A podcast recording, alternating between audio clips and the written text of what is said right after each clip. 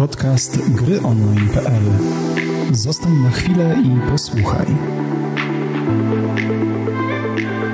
Dzień dobry drodzy słuchacze, jesteśmy tutaj po raz kolejny, by porozmawiać sobie o jakimś polskim aspekcie gamingu. Tym razem nie będziemy opluwać samych siebie i naszych internetowych współtowarzyszy rodaków. Tym razem pogadamy o bardzo pozytywnym aspekcie, bo będziemy rozmawiać o polskich grach, które zapowiadają się bardzo dobrze. I żeby nie robić super długiego intra, to w tym momencie przejdę już do przedstawienia moich gości. Jest ze mną jak zawsze, jak prawie zawsze, Adam Zechenter. Dzień dobry. Jest też dzisiaj z nami po raz pierwszy Maciej Pawlikowski. Dzień dobry. Jestem ja, czyli Michał Mańka. Dzień dobry. Zacznijmy, przejdźmy wprost do, do tematu.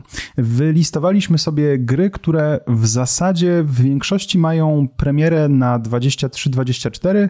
Nie wiem, czy są tam jakieś gry, które mają niepodaną datę premiery. Bardzo możliwe, mm, ale spojrzymy na nie wszystkie. Zacząłbym od takiej strony trochę mm, nie kolejno na liście, ale jak myślicie o nadchodzącej polskiej grze, na którą czekacie, to Pierwszy tytuł, który przychodzi wam do głowy, Maciek. Niezwyciężony, zdecydowanie. Okej, okay, to opowiedz nam coś o tym. The Invincible. No to jest to pierwsza gra na podstawie twórczości Stanisława Lema, ale jest to też pierwszy od bardzo dawna powrót w ogóle do adaptowania Lema, bo Lem jakoś tak w przeszłości nie miał za bardzo szczęścia. Pamiętamy dwie adaptacje filmowe, przede wszystkim Solaris Tarkowskiego, a potem ten sławny film z George'em Clooneyem.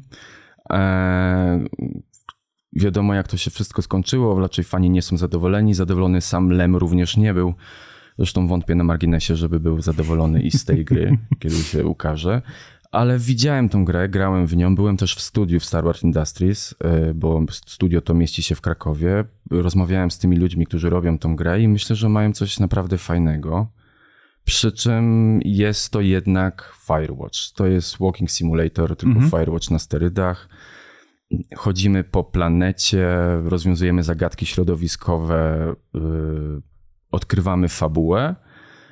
I ta fabuła jest tutaj będzie kluczowa. No jeżeli tego nie dowiozą, a mają bardzo fajny, fajny oryginał, tekst źródłowy Lema, czyli powieść Niezwyciężony, to jest ta powieść jego najbardziej przygodowa. Mhm bo Lem pisał e, w bardzo taki sposób, to nie jest taki typowy science fiction, to nie, tam jest mniej eksploracji sensu stricte, tam jest bardziej eksploracja taka myślowa, większość y, rozdziałów to są jakieś dywagacje naukowe na temat filozofii nauki, więc no ciężko to zadaptować na grę. Mhm. Dlatego i to jest moja największa obawa o tą grę.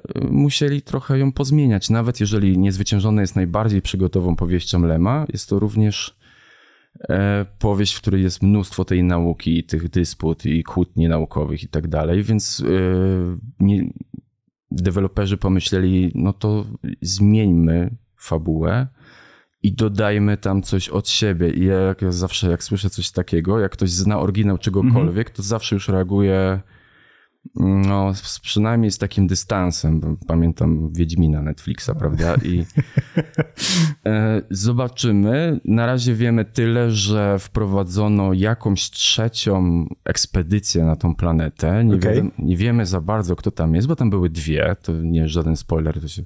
Cała powieść polega na tym, że niezwyciężony to jest rakieta, misja, która przylatuje na planetę w poszukiwaniu Kondora, misja, misji, która zaginęła. Mhm ale my nie jesteśmy ani tymi, ani tymi, więc okay. w zasadzie nie wiemy. Podejrzewamy, że skoro gra nazywa się Niezwyciężony, to w końcu trafimy na nich albo zobaczymy tą sławną rakietę. E, ale jak grałem w tą grę, to było tak naprawdę demo technologiczne. Mm, przynajmniej takie wrażenie sprawiało. No wyglądało to wszystko bardzo fajnie, zachowano te wszystkie takie lemowskie cechy, czyli retrofuturyzm, y, taką atom, atom punkową stylistykę. Wszystko jest takie zaokrąglone trochę jak z Mini Coopera z wnętrza i, i jednocześnie jest takie stare. To nie są wnętrza z dzisiejszych rakiet, wiecie, mm -hmm. takie sterylne, tylko stare maszyny naoliwione, bez cyfryzacji, bez wyświetlaczy, jakieś oscyloskopy i tak dalej. No, super, czekam okay. bardzo. Ja mam y, wrażenie, jakby kompletnie luźna i niezwiązana dygresja, pewnie nawet może się okazać, że jakbym się bliżej przyjrzał, to błędna. Mnie się pierwszy trailer Starfielda mimo wszystko kojarzył stylistyką, bo tamten świat nie był taki cyfrowy, właśnie futurystyczny bardzo, tylko wyglądał na, na częściowo analogowy, jeśli chodzi o wyposażenie wnętrza tego statku. Więc ten. Widziałem, że studio wystawiało się na PGA w zeszłym roku, właśnie można było ograć i, i widziałem spore kolejki ludzi zainteresowanych sprawdzeniem niezwyciężonego, więc no chyba ludzie czekają. Tak, czekają. Właśnie to samo demo chyba ogrywałem, to było dosłownie chyba to samo demo. E, ja myślę, że zrobili błąd, że wystawili to demo tak na marginesie, bo ono nie było zbyt fajne. W tym sensie ono pokazywało, czym będzie może, czym ma być gra pod względem technologicznym, ale jakby nie za bardzo oddawała chyba, było bardzo krótkie. Okej. Okay mało mechanik, więc, więc zobaczymy. Ale, ale tak, no zobacz, myślę, że jest to jeden z kandydatów na bardzo fajną grę przygodową, przy czym trzeba pamiętać, jest to jednak Firewatch. Okej, okay. akurat ja Firewatcha bardzo lubiłem, więc na pewno, na pewno sam sprawdzę. No tutaj y dużą rolę będzie odgrywało to, jak ona będzie w takim razie napisana, bo Firewatch, siłą Firewatcha nie były te, to, że się chodziło, prawda? Nie, tylko te rozmowy, te rozmowy dialogi. Te, tak, te dialogi, że one były po prostu świetnie napisane, że można, gdyby one były w książce, też byłyby ciekawe. I jakby E, no tutaj jest takie właśnie pytanie, jak ona będzie napisana. Jakby teoret... Jeszcze dodatkowo to jest adaptacja książki, bardzo popularnej, udanej powieści, w związku z tym też jakby oczekiwania będą bardzo wysokie. I z tego, co mówisz, jeśli to jest jakby, nazwijmy to nowy content yy, ulema, to, yy, to też oznacza, że praktycznie oni raczej biorą książkę, żeby stworzyć świat, ale piszą fabułę sami. Trochę tak. Trochę tak, mają się odwoływać jakby do mhm. samego świata, do wydarzeń, które się tam działy, ale muszą dodać coś od siebie, żeby stworzyć w ogóle jakiekolwiek podstawy gameplayu. Okay. Bo jak weźmiesz sobie tą powieść i usuniesz te wszystkie rozdziały, w których oni tam gadają o nauce, to wiecie, zostaje tam trochę niewiele tej podróży i jakby nam się wydaje, jak ja teraz pamiętam, myślę o niezwyciężonym, no, przygodowa książka, ale jak przeanalizujesz rozdziały, to naprawdę niewiele zostaje tam tej podróży, z tej walki o przeżycie okay. i tak dalej. E, no dobrze, no to niezwyciężony e, wleciał dzisiaj jako pierwszy. E, Adam, co od ciebie? Ja wyciągnę grę, która może nie jest szczególnie um, rozpoznawana jeszcze.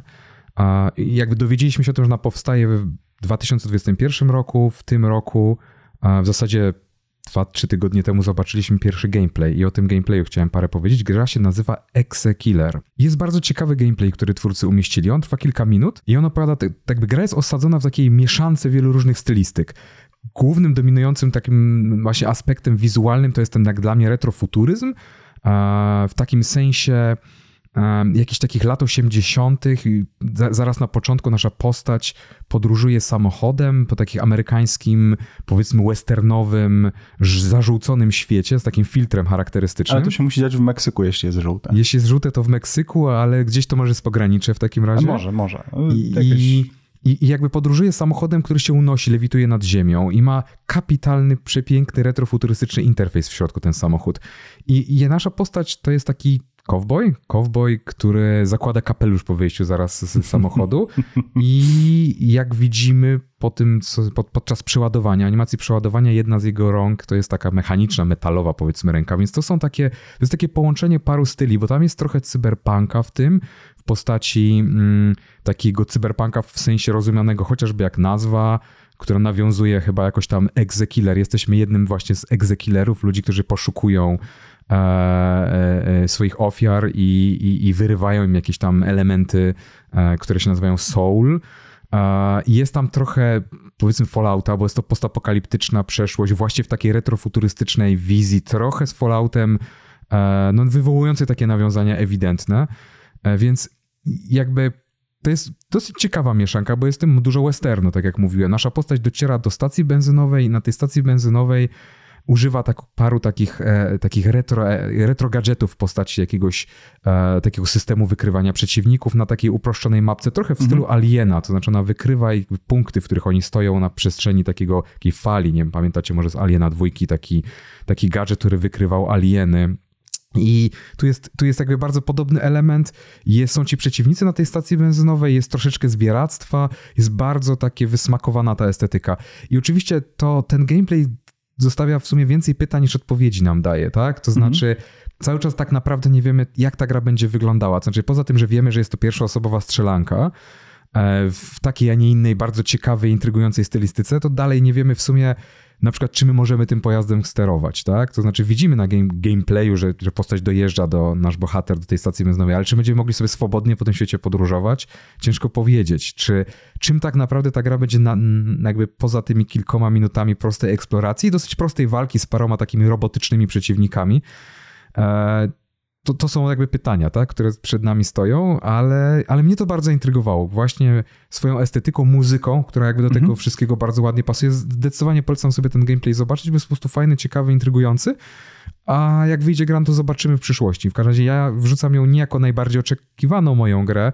Wrzucam ją, bo fajnie koresponduje z takim retrofuturystyczną wizją e, niezwyciężonego. To tutaj mamy też taką e, retrofuturyzm i to jest fajne nawiązanie. I, i też dlatego, że ujęła mnie. Niedawno dopiero ten gameplay -hmm. zobaczyłem i, i, jakoś tak trafił mi. No ja wczoraj dopiero zobaczyłem ten gameplay po raz pierwszy. Nie ukrywam, moja pierwsza reakcja to była... Yy mamo, czy możemy kupić Fallouta New Vegas?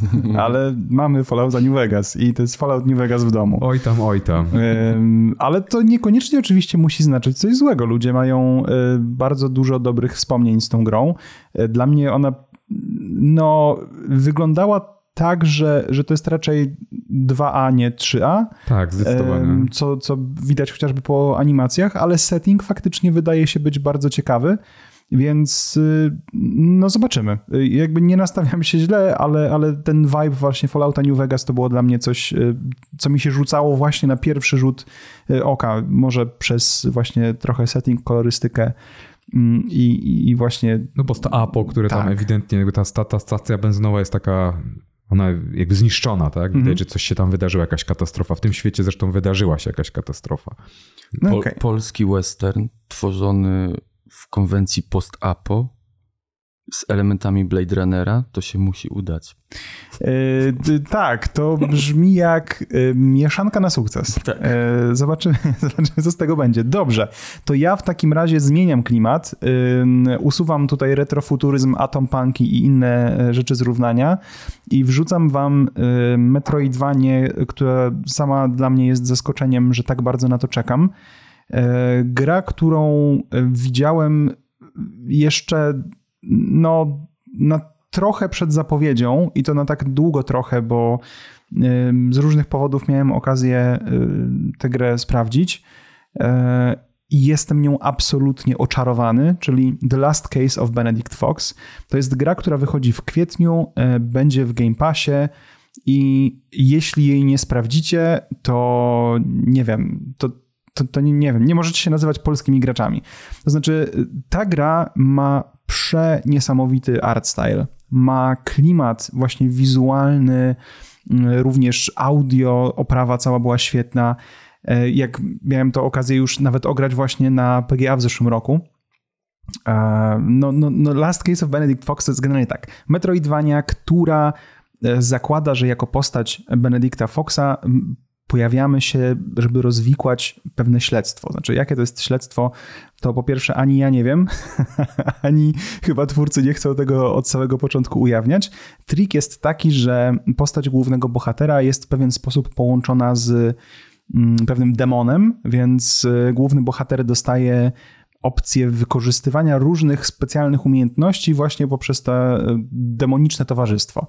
I przyznam, że o ile walka nie była tam jakiś, nie wiem, moim jednym z najbardziej ulubionych aspektów, przynajmniej e, jakiś czas temu jeszcze, nie wiem jak jest teraz, to liczę na to bardzo, bo właśnie klimat tego wszystkiego, ten taki trochę, no powiedziałbym chyba trochę Lovecraftowy y, styl tego wszystkiego, no jest przesuper kupujący mnie i to jest jeden z tych indyków, no bo w sumie, znaczy nie wiem, czy to można nazwać indykiem. E, no powiedzmy, że jest to indyk, który ma tak przekonkretny styl graficzny właśnie i jest tak niesamowicie ujmujący, że mimo, że to nie jest mój taki gatunek, na który zawsze czekam, to znaczy to nie jest mój pierwszy wybór o na tej zasadzie, to i tak mam nadzieję, że po prostu Last Case of Benedict Fox okaże się największym polskim sukcesem od czasu, nie wiem, Wiedźmina 3. No, jakby życzeniowe myślenie i niewykonalne raczej, ale, ale naprawdę im tego życzę, bo jestem zauroczony tą grą. Więc jeśli przypadkiem twórcy Benedicta Foxa to oglądają, to znaczy słuchają bardziej, to bardzo serdecznie pozdrawiam i trzymam kciuki za kwietniową premierę. 27 mm, kwietnia wychodzi gra, także y, może nam się jeszcze uda gdzieś y, na przykład ich zaprosić na jakąś pogadankę albo na jakieś wideo. Zapraszamy. Albo tekst. Tak. Zapraszamy. Jakby odezwijcie się. E, no dobrze. To, to ale, są... ale, fakt, ale fakt, gra zapowiada się znakomicie. Super jest ta stylistyka. To, to są jakieś takie lata dwudzieste. E, jakby, jakby ten nasz detektyw w związku z tym możemy sobie prowadzić wyobrazić, prawda, lata 20, detektyw, prawda, czyli jakaś taka troszeczkę może jakaś lekko nuarowa jest ta stylistyka, po czym no, trafiamy do tego jakiegoś takiego demonicznego, powiedzmy, uniwersum i, i, i tam jest trochę tak mroczno. Fajne są, intrygujące takie mini, minigierki, powiedzmy, w każdym razie kamera czasami troszeczkę zmienia perspektywę, tam się odblokowuje pewne rzeczy. E, takie jest to bardzo dopracowane pod względem też interfejsu.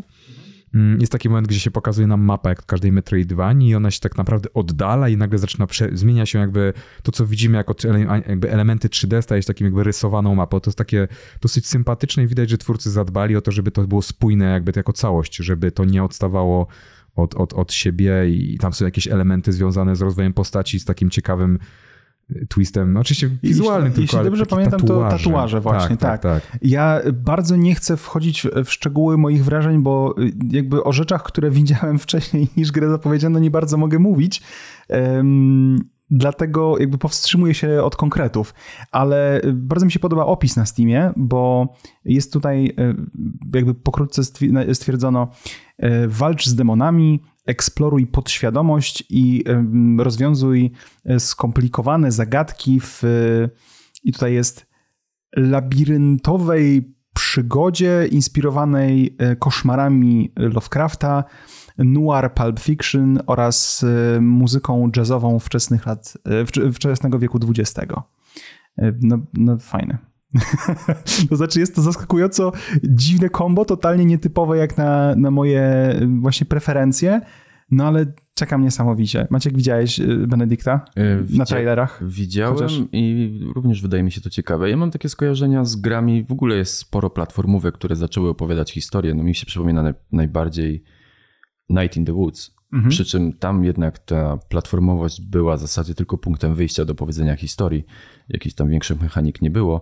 Tutaj mamy walkę, mamy jakieś rozwiązywanie zagadek, wygląda to super. E, zobaczymy, jak wyjdzie. E, przy czym e, ja mam problem z Lovecraftowością, bo już mhm. tyle tych Lovecraftowych gier było i tyle jeszcze będzie. Niedługo chyba wychodzi nowy Sherlock Holmes. Który... Tak, on chyba jest odrobinę opóźniony teraz. Mhm. Zresztą devowie tam wrzucali wideo, które no właśnie sugerowało, co jest powodem tego opóźnienia. Jest to oczywiście wojna. Tak. Mm, ale tak, nadchodzi. To robi Frogwares, tak? Tak, Frog... tak, tak. tak. I, i, I właśnie dlatego trochę mi się ten temat przejadł. Aczkolwiek zobaczymy, jak to zostanie tutaj wykorzystane. Wygląda to pięknie, naprawdę wygląda Czyli Lovecraft jest nowym zombie, tak? Y, trochę, taki... trochę tak. To znaczy, jest to bardzo nadużywany teraz motyw, ale przyznam, że tutaj ten, raz, że wizualia, które są przepięknie, przepięknie narysowane, w ogóle tła, które tam e, są jak sobie podążamy po, te, po tej podświadomości, w tym limbo, czy jakkolwiek to nazwać, e, ale relacja właśnie bo, głównego bohatera z demonem, w sensie takie dialogi, które gdzieś tam się pojawiają. Strasznie mnie to ujęło e, pisarsko, przynajmniej w tych elementach krótkich, które e, mogłem nawet gdzieś tam na PGA zobaczyć. I no kurde, mówisz, trzymam że, mocno kciuki. Mówisz, że nie jest przegadana ta, ta Myślę, że przegadana nie będzie. Ja, ja już wiem, do czego się odnosisz, bo Adam jest tutaj jakby koronnym przykładem um, osoby, która uważa, że na przykład wszystkie gry CD Projektu są straszliwie przegadane. Mm, tak. Ale, ale tak, myślę, że to przegadane być nie powinno. A, a jeśli chodzi o tego Lovecrafta, to, to mam wrażenie, że można to obronić, nawet taką prze, przeeksploatowaną stylistykę, jeżeli się do niej dodaje coś nowego. I tutaj jest ten noir i on jakby daje taką troszeczkę świeższą estetykę, tak? Na przykład to nie jest coś, co, co we wspomnianym Sherlocku spotkamy. To mm -hmm. znaczy jazz, noir i Lovecraft to jest jakby już taki troszeczkę twist, na który moim zdaniem odświeża na tyle, że ja się na przykład nie czuję zmęczony tą stylistyką, tak jak ja patrzę by, po trailerach. Ja bym bardzo chciał właśnie pogadać z twórcami, bo na PGA troszkę rozmawialiśmy i jeden z devów mi opowiadał, że, że cały ten pomysł wziął się właśnie od ich y, szefa studia chyba, który, który w głowie sobie tworzył cały ten, cały ten świat. Jeśli coś mylę, to, to wybaczcie, ale uważam, że jest tutaj dużo, dużo fajnych rzeczy do poopowiadania, więc mam nadzieję, że, że czy to przy premierze, czy może trochę wcześniej uda nam się E, w jakiś sposób do tego, do tego tematu podejść. Dobra, to słuchajcie, y, przy, mamy sobie jakąś tam listę naszą stworzoną, więc przejdźmy też przez te różne gierki, które, które na tej liście mamy. E, ja pozwolę sobie wrzucić y, oczywistość, z którą się trzeba rozprawić na sam początek, e, czyli w tym roku wychodzi Phantom Liberty, pierwszy dodatek do Cyberpunka. Nie wiemy o nim prawie nic, poza faktem, że dostaje mm, nowy obszar w Night City, E, że dostaje Idrisa Elbe jako drugie mocne nazwisko po Keanu Reevesie. E, no i nie mamy jeszcze daty premiery. I wydaje mi się, że biorąc pod uwagę, jak dużym zainteresowaniem cieszy się Cyberpunk, zamknijmy tutaj temat i przejdźmy dalej, bo i tak e, wszyscy wiedzą, czym Cyberpunk jest po prostu. Dokładnie tak. Zostawmy miejsca trochę mniej znanym grom. Adam, zarzuć nam coś. Dobra, to ja powiem tak. Robocop Rogue City. Mhm. To jest ciekawy przykład, bo mm, to jest trzecia strzelanka w kolejności, którą wydaje krakowska zresztą firma. Tutaj bardzo bardzo się, tak powiem, Kraków, jesteśmy z tego powodu zadowoleni, ale jakby reprezentuje ładnie, bo i Exekiller jest robiony w Krakowie i Niezwyciężony jest robiony w Krakowie i... I jeszcze jedna gra, o której będziemy mówić, też jest robiona w Krakowie. w Krakowie. Możliwe, że któraś z tych gier, o których mówimy, też jest robiona w Krakowie i tego nie wiemy, ale Robocop jest robiony też w Krakowie przez firmę Tejon. I Tejon, pewnie pamiętacie, najpierw zrobiło taką niezbyt udaną e, strzelankę Rambo, Rambo shooter. tak. To była taka strzelanka na, na, na szynach, bardzo tak. oldschoolowa, nie za dobra. I e, jakby Stejon się specjalizuje w robieniu gier na podstawie dużych marek, tak? Więc był Rambo pierwszy. Takich oldschoolowych, oldschoolowych też jednocześnie. Marek, tak. E, I drugi to była już znacznie bardziej ugrana gra e, Terminator, ona tak, się nazywa, tak. tak. I ta gra to, był taka, to była taka strzelanka w starym stylu, to znaczy dosyć, dosyć rozbudowana, single playerowa, może nie powalająca oprawą graficzną, ale zdecydowanie trafiająca w gust fanów Terminatora. Tej on bardzo dobrze się czuje w serwowaniu tak zwanego flafu, czyli jakby tego, tego detali związanych z tym uniwersum, którym się akurat w tym momencie zajmuje e, fanom właśnie, więc jakby -hmm. fani byli zachwyceni tą grą i ten Terminator jakby wyszedł taką, wyszła z tego bardzo przyzwoita, przez wielu graczy bardzo lubiana gra, która zebrała w sumie znacznie wyższe oceny od graczy niż od recenzentów, chociaż akurat nad recenzent się grą, e, naszemu recenzentowi gra się podobała i on podobnie jak gracze ją oceniał, że ma pewne mankamenty, ale ogólnie rzecz biorąc serce w tę grę twórcy włożyli, to widać i fajnie się w nią gra. I teraz właśnie nadchodzi kolejna duża marka, którą się Tejon bierze, czyli Robocop. I tutaj widzieliśmy trailer e, takimi elementami gameplayu, który dużo nam nie mówi. Znaczy mówi nam tak, że trafiamy do takiej znowu trochę retro rzeczywistości, prawda? No bo Robocop dzisiaj jest grą bardzo, czy grą, jest bardzo retro filmem. Tak, ta, ta próba e, z, zmartwychwstania marki filmowa kilka lat temu nie była chyba najbardziej udana. Tak, nie była, nie była udana. I i ten Robocop mm, to jest takie oczywiście neony, y, miasto pełne przemocy, jakieś takie ludzie z irokezami, którzy tam mhm. strzelają i, i, generalnie generują chaos. I, no i się pojawia Robocop. I tutaj mam tylko taką wątpliwość, którą, której nie wiem, jak rozwiążą twórcy. Bardzo jestem ciekaw, jak, jak rozwiążą ten problem. Robocop jest generalnie totalnie OP, tak? Jest totalnie jest totalnie przegiętym bohaterem, prawda? Jest niezniszczalny, załatwia przeciwników, ma auto-aim przecież, to nie wiem, czy pamiętacie takie, takie, to były takie dwie linie, które się zbiegały i trafiały w przeciwnika, więc bardzo mnie ciekawi, jak twórcy, o ile w, Terminatorze naszymi przeciwnikami, my byliśmy człowiekiem, a naszymi przeciwnikami były właśnie między innymi te, e, te terminatory i to było spoko, bo jakby gracz mógł, miał wyzwanie. Jak zrobić wyzwanie w momencie, kiedy to ty jesteś najsilniejszą Słuchaj, za, na, zawsze może się okazać, że, y, że po prostu ktoś stworzył więcej takich jak ty i teraz walczysz z takimi, bo ty jesteś starszym modelem i, i musisz je pokonać. Jasne. Jakby, pewnie jest sporo sposobów, jak to obejść i bardzo jestem ciekaw, jaki właśnie Tejon wykorzysta, bo gameplay, gameplay trailer z takim, czy to były takie pojedyncze sekundy, tak, tak, tak. fragmenty gameplayu, niewiele mówiły. Ale jestem ciekaw, bo właśnie Teon jest na takiej fali wznoszącej zdecydowanie. Ta druga gra już pokazała, że potrafią robić fajne strzelanki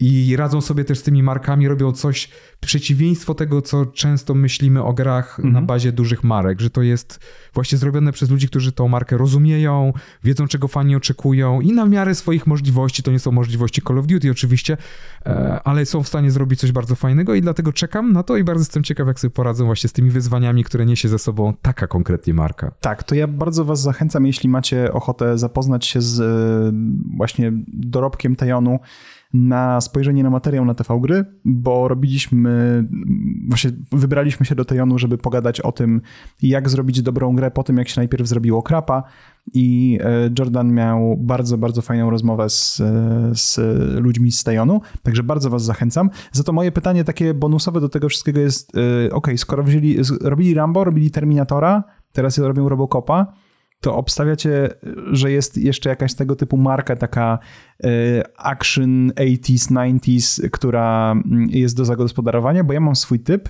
i ja uważam, że to może być sędzia Dredd. Jest bardzo robokopowy w pewnym sensie, Tak, ale, ale uważam, że to jest jedna z takich opcji. Jakbym miał strzelać tak, z, to powiedziałem tak, nie Predator, bo Predator już jest zagospodarowany, to wyszła Mhm. jakiś czas temu taka koopowa strzelanka, która chyba mało kogo ostatecznie obchodziła, ale czy nie koopowa, ona była PvP, PvE, nieważne, w każdym razie, a ja strzelił Ucieczka z Nowego Jorku. To jest też takie bardzo y, retro, jeśli chodzi o, o setting, ale też trochę kultowe. Nie jest może aż tak super kultowe, ale Ja Snake nawet- Plissken, E, bohater, O, bo, aha, o, bo, dobra, bo ja się zastanawiam, ty mi mówisz ucieczka z Nowego Jorku, a mnie z jakiegoś powodu w głowie uruchomił się y, książę w Nowym Jorku z Eddie Murphym. I ja tak myślę, o czym ty mówisz w ogóle do mnie? Ale y, tak, dobrze, dobrze. Nie, nie, E, ja, ja to był film, człowiek to był film demolka. Carpentera w każdym razie. O, człowiek demolka Człowiek to jest demolka? przecież przegenialny Sylvester pomysł. Stallone, albo jakikolwiek film z lat 90. z y, Van Damme. To było coś, co ja katowałem z kuzynem non-stop, codziennie. Czyli rozumiem, mamy dobre propozycje dla Tejanu, czym się zająć dalej. E, To, to jest to. Okej, okej, okej. E, Ja już e, wyobrażam sobie, jakby na przykład wyszli ze strefy komfortu takiej strzelankowej i zrobili węże w samolocie z Samuelem Jacksonem i cała akcja dzieje się w samolocie i są węże. Jakby to jest najgłupszy Okej. pomysł na grę, jaki można było stworzyć, ale jak, wiesz, jak ktoś potrzebuje zrobić taki proof of concept po prostu w ramach przerwy od zajmowania się tym, czym się zajmuje cały czas, yy, Samuel Jackson yy, i, i węże w samolocie. W każdym razie, Maciek, coś od ciebie w takim razie. Kolejna wrzutka, y, polskie, polska gra warta wyczekiwania. To może pociągniemy temat Krakowa, co? No pewnie. Jakby Kraków, Kraków górą. FTW, no. To nie nasza wina, że polski game dev to Kraków. e, House Flipper 2, czyli gra, która odniosła, no powiem, wymierny sukces z pierwszą częścią. Bardzo dobry sukces. Tak, jak, jak malutkie studio z Krakowa, robi to Frozen District, oni zresztą mają siedzibę dość niedaleko nas. No, będziemy z tego, co słyszałem, jak się już przeprowadzimy w wakacje, mieszkać po drugiej stronie ulicy dosłownie. No, A teraz dlatego, mieszkamy jakieś 400-500 metrów od siebie. No, może tam 700. Znaczy mieszkać, ja w powiedzmy. ogóle mówię mieszkać, to brzmi strasznie smutno, nie? Że będziemy mieszkać po drugiej stronie ulicy. My nie Pracować. mieszkamy w biurze, nie? Pracujemy. Tak. E, tak. To swoją drogą dobrze, bo może nam pomogą urządzić, skoro mają doświadczenie w urządzaniu i remontowaniu. Może, byle tylko nie kazali mi malować. Bo, To właśnie, bo, ale o czym, o czym jest Half Flipper właśnie? House Flipper to jest gra, w której pamiętacie pewnie programy bardzo popularne, Extreme Home Makeover yy, w polskiej wersji, nie pamiętam jak się nazywa. Ale generalnie chodzi o to, że syfiaste mieszkanie, które się odnawia i Tak. gospodaruje od nowa. Wybieramy biedną rodzinę, daje, która mieszka w strasznym domu, robimy jej super chatę i na koniec robimy ten przed i po pokaz, gdzie był syf, a jest piękno i super. i Tak, fajnie. tutaj, tutaj chyba, nie, jeśli dobrze pamiętam, w pierwszym House Flipperze nie ma tego wątku, że Nie jakby ma, nie ma. ten, ale po prostu ktoś tam mówi, ej, bo potrzebuję, żeby mi odmalować pokój i na przykład wymienić gniazdka, więc idziesz I te zlecenia i to dość robisz. często są takie humorystyczne tam y, w pierwszym House Flipperze. No ale generalnie mechanika jest taka, że bierzemy młot w rękę, wchodzimy do domu, wywalamy ścianę, tutaj w- wyremontujemy szyby, tutaj y, posprzątamy jakiś zalegający gruz i tak dalej, i tak dalej. No generalnie zajmujemy się remontem, oczywiście to wszystko uproszczone do granic możliwości, ale sprawia to frajdę, to jest jedna z tych gier, sporo się tego wysypało. Nie pamiętam teraz, jak się nazywa ta gra o tej myjce. Power Wash Simulator. No właśnie. To jest podobny feeling gry w tym sensie, że ludzie lubią coś takiego, że sobie wchodzą tu i, i powtarzają jakieś czynności, które sprawiają frajdę, na przykład właśnie czyszczenia czy remontowania. Pewności nie mam, ale mam wrażenie, że to właśnie House Flipper trochę zaczął taki boom na tego typu symulatory, których pojawiło się całkiem dużo. I no nie da się ukryć, że, mm, że jest to ogromny sukces. Pamiętam, byli kiedyś u nas y, ludzie z Frozen District i opowiadali nam różne anegdotki właśnie związane z y, produkcją. Mm, między innymi dotyczące na przykład tego, że rynek amerykański, który był po prostu chyba, znaczy ta gra tam siadła bardzo dobrze, mm, nie rozumiał sensu istnienia przedmiotu w grze, jakim był stojak na parasole jakby dla, dla Amerykanów kulturowo coś takiego jest totalnie niezrozumiałe i, i na przykład mieli masę gdzieś tam pytań czy, czy komentarzy na temat tego przedmiotu, bo ludzie nie wiedzieli po co to jest. Bo oni jeżdżą wszędzie samochodami, to nie potrzebują parasola. Dokładnie, dokładnie. Chyba, że mają cabrio, to potrzebują parasol wtedy. To wtedy tak.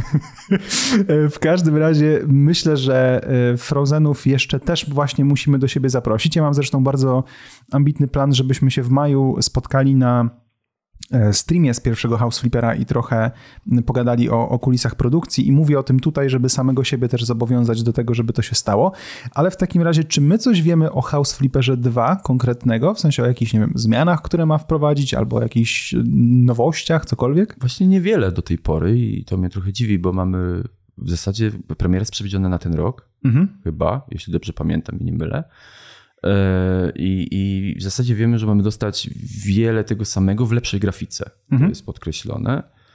E, ale wiesz co, ja nie wiem, czy tam da się wymyślić cokolwiek rewolucyjnego. Nie? To znaczy, na pewno da się pewne rzeczy wymyślić. Świadczą o tym e, też te tematyczne dodatki, które, które studio wydaje, bo tam był jeden chyba skupiony na ogrodzie, w ogóle, jeśli dobrze pamiętam. Tak, tak. Na to, fa farmach. E, ale to nie wiem, czy to wychodzi dopiero, czy to już wyszło, chyba, ale. Chyba wyszło. Ale to, to, to też. I teraz moje pytanie pozostaje tutaj, czy dwójka na przykład inkorporuje te elementy, te, te nazwijmy to mechaniki, czy miejsca od razu na start, czy to będzie case Simsów, gdzie wychodzi nowa odsłona w ładniejszej grafice z jakimiś tam nowymi rozwiązaniami, a potem dostajemy te same jakby rozszerzenia, no bo one się sprawdziły na przykład, są bardzo popularne.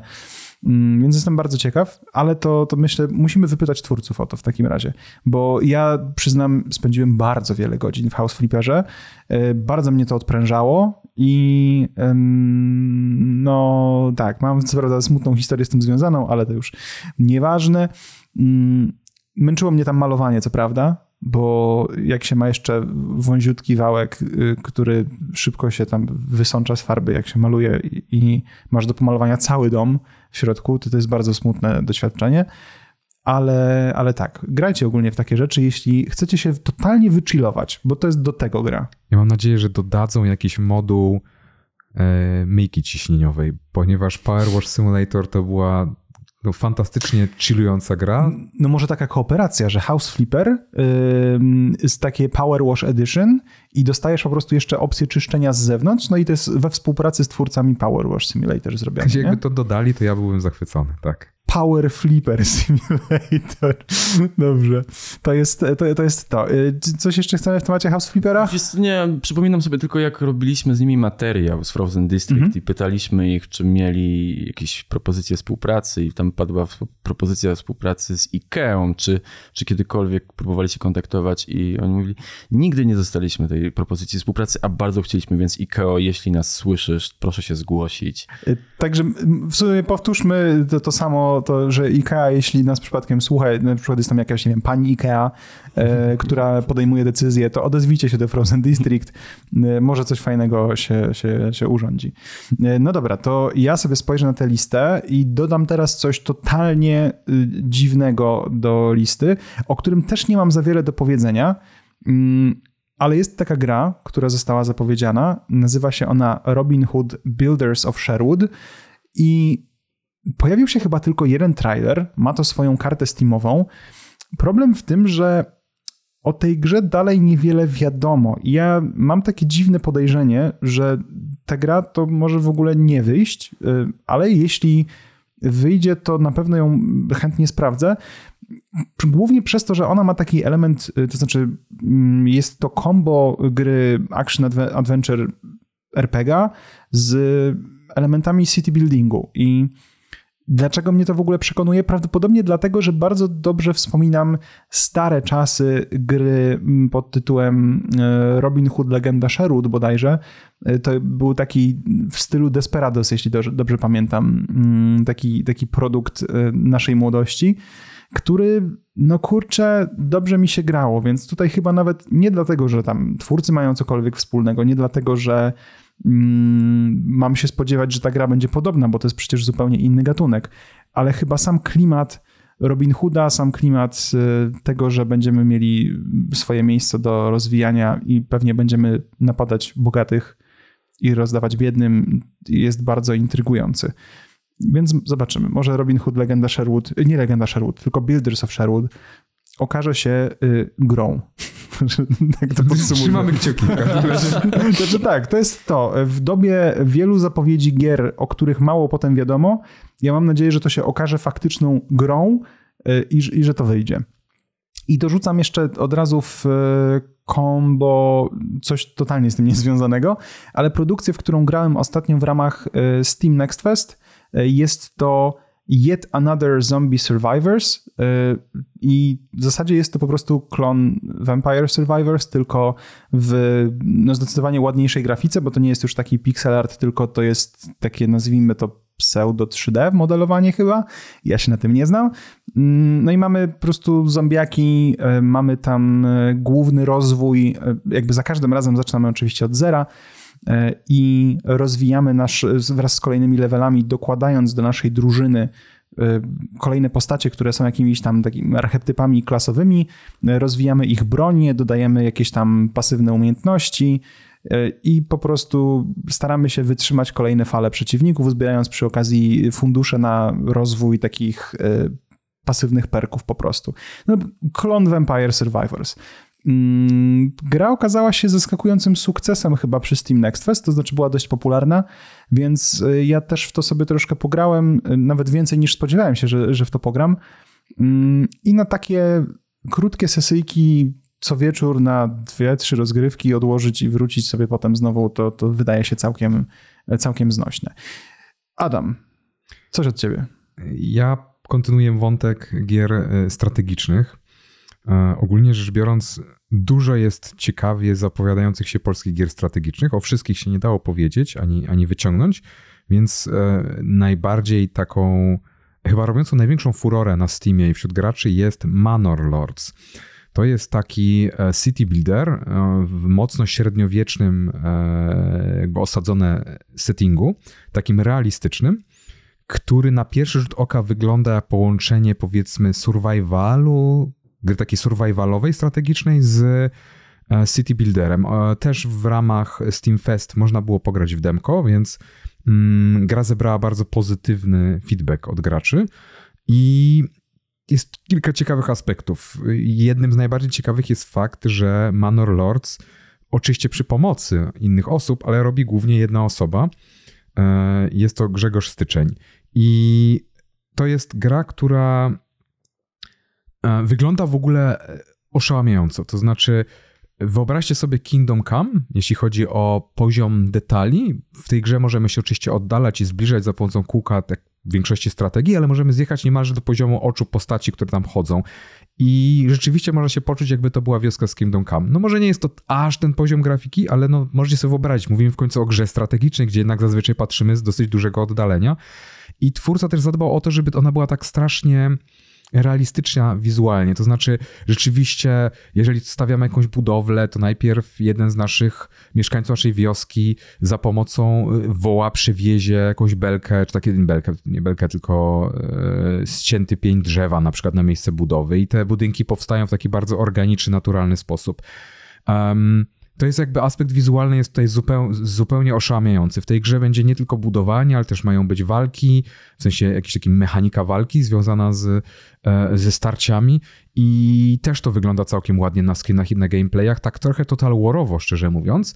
I, i, można robić sobie zbliżenia, zobaczyć poszczególnych rycerzy. Twórca ma bardzo takie ambitne plany, że to nie będzie takie, nie będą klony, że, że te jednostki nie będą wyglądały, czy w sensie w tej jednostce rycerze, czy tam czy czasem może chłopi nie będą wyglądali identycznie, nie będą używali tej samej broni. I takich aspektów związanych z tym Manor jest bardzo dużo. Gra no nie wygląda na, na, na grę robioną przez jedną osobę. Dużo, du, du, gracze mówią często, że ona ma taki słowiański klimat, zresztą samo studio nazywa się nawet Slavic Magic, przy czym ja się tutaj nie zgodzę, bo twórca ostatecznie po konsultacjach z, z jakimś specjalistą mocno poszedł w kierunku e, takiej średniowiecznej, e, zdaje się XIV-wiecznej zabudowy E, gdzieś z jakichś chyba Niemiec konkretnie, co nie zmienia faktu, no jakby to wygląda, to ciężko powiedzieć, żeby zabudowa niemiecka, powiedzmy taka, gdzie macie strzechy nad domami, wszystko jest zbudowane z drewna, szczególnie się różniła jakoś, nie wiem, od czeskiej, taką, którą widzimy na przykład w Kingdom Come, czy nie wiem, czy polskiej z tych podobnych czasów, więc tutaj to, to nie jest tak w każdym razie, że to jest bardzo jakaś słowiańska gra, tak? Ona jest po prostu mocno średniowieczna, realistyczna, twórca próbuje też jakby, żeby to było tak jak Kingdom Come, takie podejście do gry, czyli mocno osadzone w realiach, bez żadnych fantastyki, jakichś takich e, fiubździu, tylko mocno stąpająca po ziemi. I to jest bardzo fajne wizualnie i myślę, że gameplayowo również gracze są bardzo zadowoleni tym, co widzieli, więc Manor Lords nie bez przyczyny jest jedną chyba z bardziej oczekiwanych gier, powiedzmy tych indie polskich. Takie przynajmniej odnoszę wrażenie, jak obserwuję, co się dzieje na naszym, na naszym portalu, co się E, w co, w, co, w co gracze wchodzą, jakie newsy czytają, jakie teksty czytają, a jakich niekoniecznie, więc, więc Manor Lords e, wygląda kapitalnie, zapowiada się kapitalnie i no i czekamy, przynajmniej ja. Okej, okay, dobrze. Maciek, co byś jeszcze chciał dorzucić do tej listy? Frostpunk 2. O, o dobrze. strategię, tak? Koniecznie. E, bardzo, bardzo dobrze. E, szczególnie, że w ramach oczekiwania na Frostpunka 2, tylko zrobię szybką wrzutkę, zacząłem grać w mobilne Frozen City, które mnie w... smoczy wypikaj to, w nie miłosiernie, bo ma e, strasznego paywalla w pewnym momencie i jak nie masz cierpliwości do tej gry, to, to to jest źle.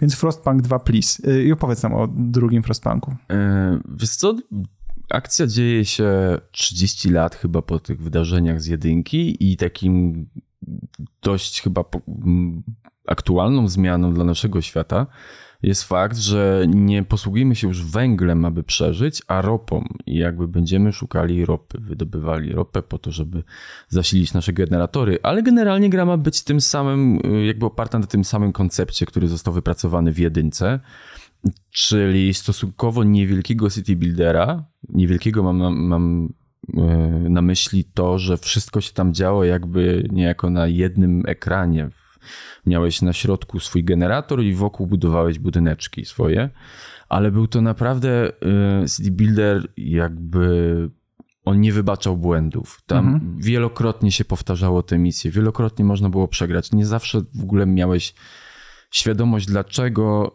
znowu ci się nie udaje. No tylko przychodziły mrozy i twoi ludzie zamarzali, bo tobie kończył się węgiel. Ale to jest, to jest super ciekawe doświadczenie. To jest trochę jak z dobrze zrobionymi roguelike'ami, czyli jeśli gra daje ci e, nawet podczas twojej porażki jakiś stopień zrozumienia, dlaczego ona nastąpiła, to chcesz zagrać jeszcze raz. I ja tak miałem właśnie z Frostpunkiem, że na przykład dwa razy przegrałem scenariusz, ale za każdym razem nauczyłem się z niego czegoś, na przykład gdzie muszę zoptymalizować swój rozwój, swoją rozbudowę, żeby następnym razem być szybciej gotowym na to, co gdzieś, gdzieś tam przychodzi. I to jest, to jest super. Mnie się tam bardzo jeszcze w ogóle podoba sam setting. To jest post-apo, ale post-apo chyba, który się dzieje po katastrofie ekologicznej, po prostu mhm. ziemia jest skuta lodem. E, i bardziej skupiono się tutaj nie na jakichś tam gangach, które tak zawsze przemierzają te światy postapo, tylko po prostu na przeżyciu w, w lodzie e, ludzi, ostatnich ludzi na Ziemi. I to jest mega fajna koncepcja. Ta stylistyka jest taka.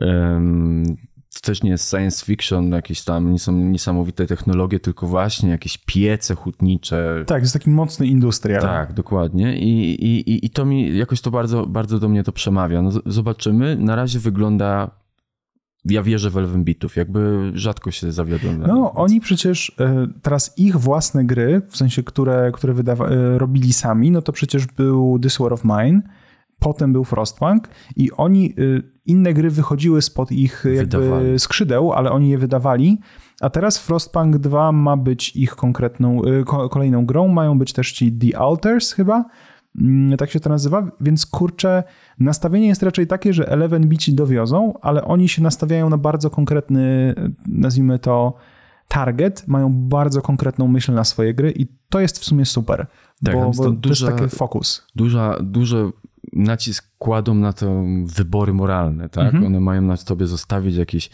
mm, jakieś ślady. Kiedyś rozmawiałem y, z Pawłem Miechowskim na ten temat i z, z właśnie z osobą, która pracuje w studiu Eleven Beatów i, i on mówił, jak duży nacisk kładą na to właśnie, żeby to nie był tylko city builder, żeby to nie było tylko budowanie, tylko żeby to był, żeby tam był zawsze coś więcej, coś, co ma zostawić tobie ślad. Oczywiście są ludzie, którzy nie za bardzo lubią takich mechanik. Oni po prostu chcą budować. Mhm. Z różnych powodów gra się w city buildery. Ja zazwyczaj gram po to, żeby się zrelaksować, a nie wkurzać. Frostpunk jest tutaj wyjątkiem, nie? Tutaj się, ja kompletnie się nie relaksuję we Frost- Frostpunku. Ja ciągle jestem sfrustrowany, bo nie wiem, dlaczego przegrywam, albo nie wiem, czy przeżyję następną zimę. Eee, niemniej no jest to fajna taka city builder z zagadkami, bo musisz po prostu zoptymalizować wszystko, co tam masz pod ręką. Tak, i to poczucie, y, które masz w pewnym momencie, że okej, udało mi się już ustawić na przykład tą produkcję, wszystko jest, jest ciepło, po czym dostajesz informację, no przychodzi teraz ogromna burza, y, czy tam coś, w każdym razie ogromny mróz, który spowoduje, że przez 30 dni będziesz mógł mieć tylko rzeczy, które, które sobie nagromadzisz, bo nie będziesz mógł kompletnie nic sprowadzać. Więc y, no, generalnie środkowy palec ci w oko i teraz się do tego przygotuj. I jest potem ta, ten y, widok na mapę okolicy, gdzie nagle widzisz, że z każdym kolejnym dniem y, odcina się dostęp do niektórych rzeczy, bo ten front burzowy czy tam mrozowy się zbliża. I ty się tylko modlisz, żebyś zdążył wydobyć wystarczająco dużo rzeczy, żeby, żeby przetrwać tam te dni. Bo potem ci ludzie na przykład w ogóle nie mogą pracować, bo jest za zimno i jeśli kogo- kogokolwiek wyślesz mm, z ich domów, to, to jest przerąbane. Dzieci można wysłać do pracy. To prawda. I jest to pewnie aspekt dla wielu bardzo zastanawiający, jak do niego podejść.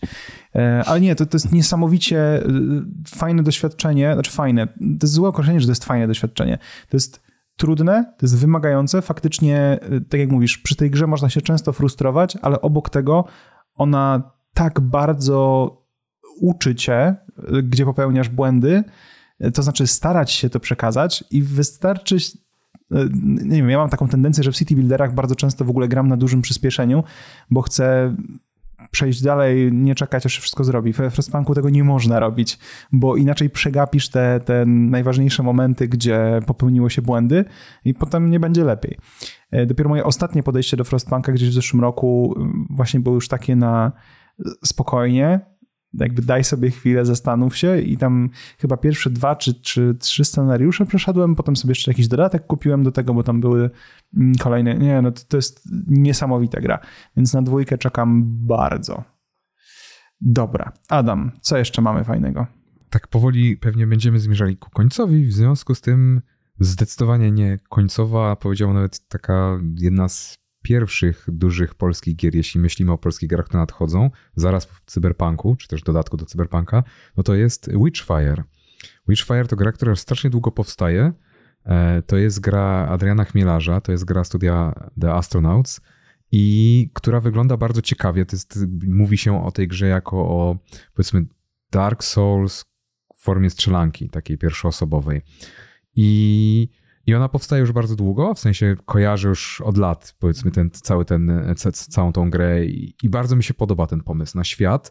Taki mroczny, dynamiczna walka. Wiem, że Adrian Chmielarz e, znany jest z tego, że bardzo lubił Destiny, e, dużo grał w Destiny i jakby ta walka trochę przypomina Destiny, jest szybka, dynamiczna i to jest bardzo dobry, mm, dobra zapowiedź, bo Destiny ma kapitalny system walki, jeżeli chodzi o jeden z lepszych FPS-ów tego typu. Tak, gunplay, gunplay był świetny tak, Destiny gameplay zawsze. Był, za, był znakomity i, i jakby trochę to jest takie trochę może połączenie właśnie Destiny w sensie gun, gunplayu, nie, nie, nie jakby całej, całej otoczki tej powiedzmy takiej MMO z e, no właśnie z jakimiś sousami, z jakimś takim postapokaliptycznym, wymarłym światem, z eksploracją.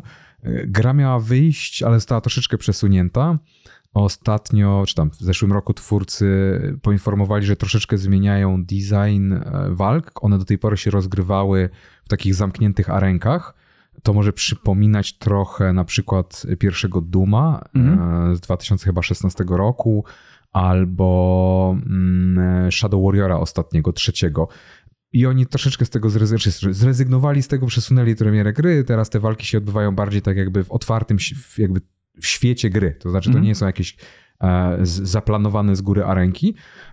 I to jest taka informacja, która pewnie graczy nie cieszy, że gra pojawi się na Epiku na początku. Tak, i to będzie w formie Early Accessu. I to będzie w formie Early Accessu, tak. Więc ja czekam, myślę, że nie tylko ja, wielu graczy czeka. Mam wrażenie, że o tej grze już się trochę tak mniej mówi, dlatego że to jest taki oczywisty pik. To znaczy wszyscy wiedzą, widzieli już dużo gameplayów, teraz już po prostu wszyscy czekają, żeby w nią zagrać, tak? I myślę, że to będzie duża gra. Myślę, że to będzie duży sukces, tak, takie mam wrażenie, taki poza Polską również, że to jest jedna z tych gier polskich, które e, jakby szerzej trafią, tak? Do graczy na całym świecie, i, no i warto czekać, myślę, przynajmniej z duży, ja z dużymi oczekiwaniami wychodzę. Takimi dużymi, że potencjalnie mogę się zawieść, ale mam nadzieję, że nie. Tak, y, hype zbudowany wokół Witchfire jest dość naturalny, bo twórcy faktycznie są bardzo oszczędni w informacjach na temat gry, więc myślę, że po prostu ta, ta właśnie, nie wiem, e, ta oszczędność w, w, w podawaniu informacji dalej może powodować, że budujemy sobie obraz trochę bardziej, bardziej rozdmuchany, ale też na to bardzo liczę, bo faktycznie Witchfire zapowiada się ciekawie. Mm, miałem akurat trochę podobnie z grą Evil West, w sensie też na nią bardzo czekałem i tam się akurat zawiodłem. Więc mam nadzieję, że Witchfire nie będzie tym samym przykładem, bo, bo naprawdę bardzo bym chciał dostać taką grę, jaką Witchfire się zapowiada, że będzie. No dobra, to ja mam jeszcze wrzutkę szybką e, pod tytułem Holstein. Mm, to jest gra, która dostała swoją zapowiedź na chyba State of Play e, Sony którymś, e, że pokazywano tam trailer. Mogę się mylić, ale, ale wydaje mi się, że, że tam ją zapowiedziano. Jest dość zaskakująca, to znaczy setting to jest mm, lata 90., stylistyka trochę, trochę horrorowa, E, grafika, no cóż, pixel art, e, co, co potrafi być e, albo dużym atutem, albo jednocześnie potrafi być strasznym takim powodem niechęci ze strony wielu osób, ale polskości tam jest mnóstwo. Ja mam wrażenie, że tutaj jest case trochę z naszej perspektywy jak medium. To znaczy, dla nas medium jest swojskie, bo my to, my to doskonale znamy ten świat, my go kojarzymy. Y, I Holstein zapowiada się na dokładnie ten sam vibe, czyli ta polskość, która dla nas będzie swojska, pewnie dla ludzi poza granicami Polski będzie trochę egzotyczna. Rozmawialiśmy również z twórcą Holsteina ostatnio na TV Gry, więc jeśli chcecie zobaczyć y, materiał, to się to bodajże nazywa Jak zrobić najbardziej polską grę. Mm, I tak, znajdziecie w grze bardzo, ale to bardzo polskie klimaty. Znajdziecie jakieś y, karteczki, czy też pocztówki z papieżem. Y, kodem do kłódki będzie 2137. Jest maluch, jest typowa sąsiadka w okolicy, która pewnie jest najlepszą strażą do danego osiedla. Jak dobrze pamiętam, w materiale pada, że Olsztyn jest, nie wiem czy miejscem akcji, czy inspiracją dla miejsca akcji, ale mm, no, no ja to chcę, chcę sprawdzić bardzo, jak to, jak to już wyjdzie. Czy mamy coś jeszcze?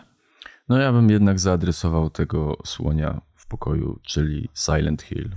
Bo to kolejne, kolejne no krakowskie no studio, musimy uzupełnić to portfolio. No dobra. E, po drugie, no duży brand. Tylko ja powiem tak, ja w zasadzie czekam na to tylko i wyłącznie dlatego, bo jestem ciekaw, jak sobie Blueber poradzi z tak dużą marką i z odbiorem tej dużej marki na całym świecie, bo jest to marka znana po prostu na całym świecie.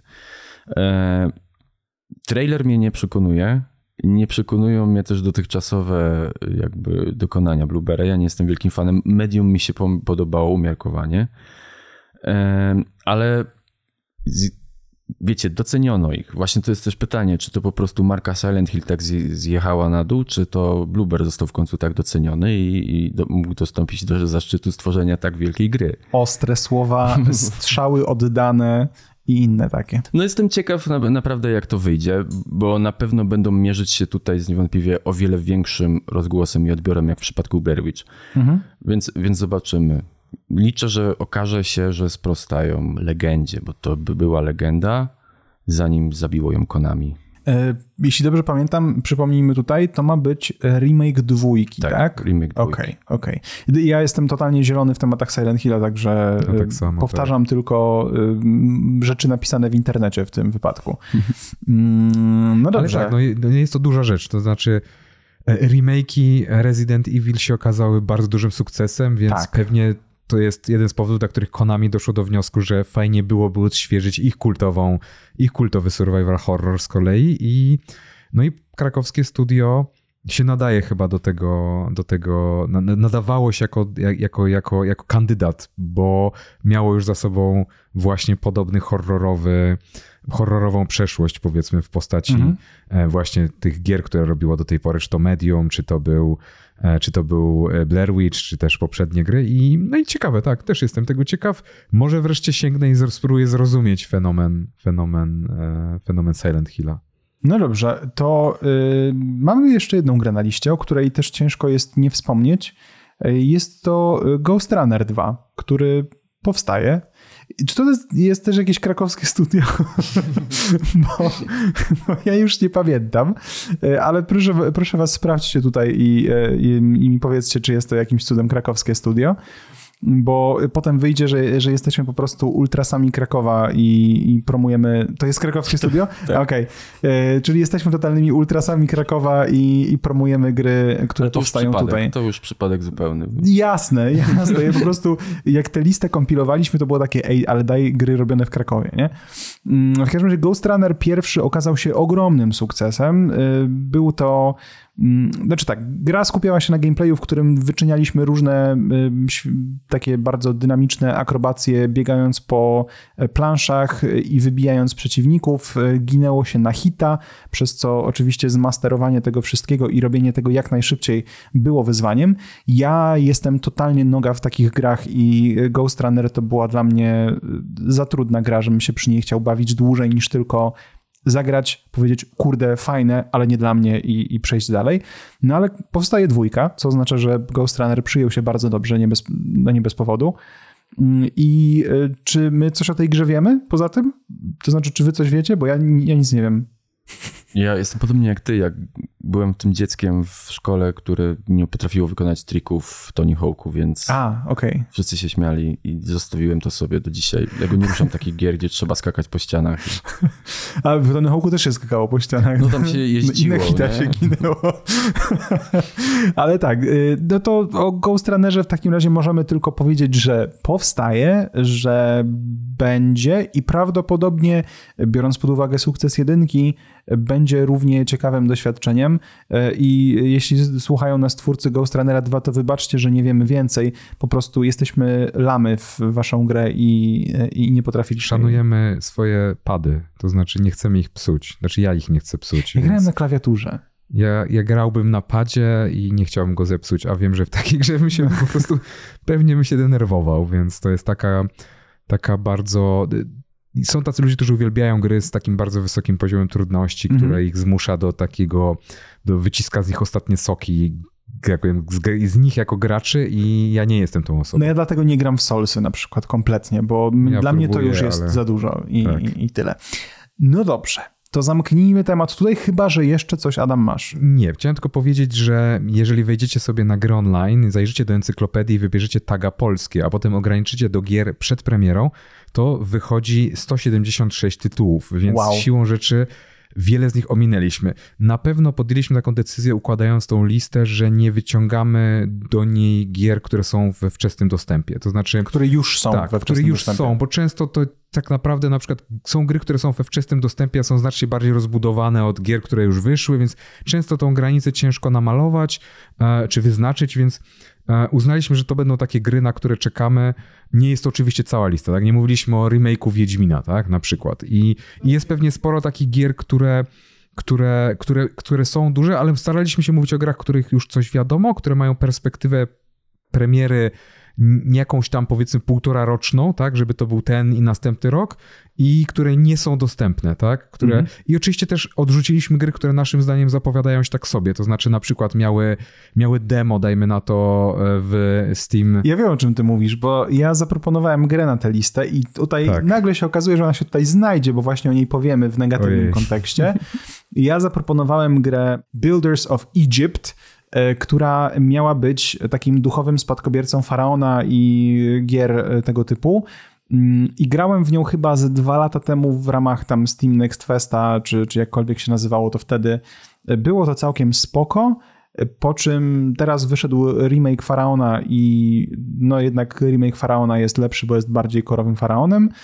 A Adam mi powiedział, że nie możemy tego dać na dzisiejszą listę, ponieważ y, na ostatnim Steam Next Festie to demo nawet nie chciało za bardzo działać. Tak, bardzo dużo negatywnych, negatywnych e, opinii zebrało. Nie tylko optymalizacyjnie, ale też z masą błędów i mhm. tak szczerze mówiąc. Tych gier... Tak, mnie w ogóle zaskoczyło, że tam w naszej encyklopedii poza grą Builders of Egypt znajduje się jeszcze Builders of Greece, jeszcze Builders of China, tak. I nie wiem, czy nie coś jeszcze. Tak, ci I, twórcy robią trzy gry. Tak, y, tak więc y, ja mam nadzieję, że to tylko nie będą zmiany tekstur y, i, i podmianka, żeby wypuścić trzy gry. To znaczy, ja bym bardzo chciał, żeby to się udało, bo ja bardzo lubiłem Faraona, ale jak widać, zostałem przegłosowany dzisiaj i nie mówimy o tej grze, także jakby co to nie mówiliśmy o Builders of Egypt. No i tyle. Tak. Zamknijmy temat tutaj tak. i oddamy Wam, e, drodzy słuchacze, miejsce na Wasze propozycje, na gry polskie, które wy, na które Wy czekacie przede wszystkim. Więc jeśli macie taką ochotę, to zapraszamy Was do sekcji komentarzy na gry online czy na YouTubie, jeśli nas e, tam właśnie słuchacie. I podzielcie się właśnie swoimi przykładami, mm, może z nami się nie zgadzacie co do niektórych gier, może uważacie, że to będzie straszny chłam, to też nam to powiedzcie, ale powiedzcie dlaczego, żeby tam nie było, bo to tak powiedzieć, że straszny chłam, to, to wiecie, to, to jest łatwo, ale powiedzcie dlaczego. No i faktycznie, co pominęliśmy, a co waszym zdaniem jest naprawdę warte uwagi, no i też z jakich powodów. Ja wam bardzo dziękuję za dzisiejszą rozmowę i słyszymy się kolejnym razem w kolejnym temacie, który mam nadzieję będzie ciekawy dla was. Trzymajcie się, na razie. Hej, pa pa.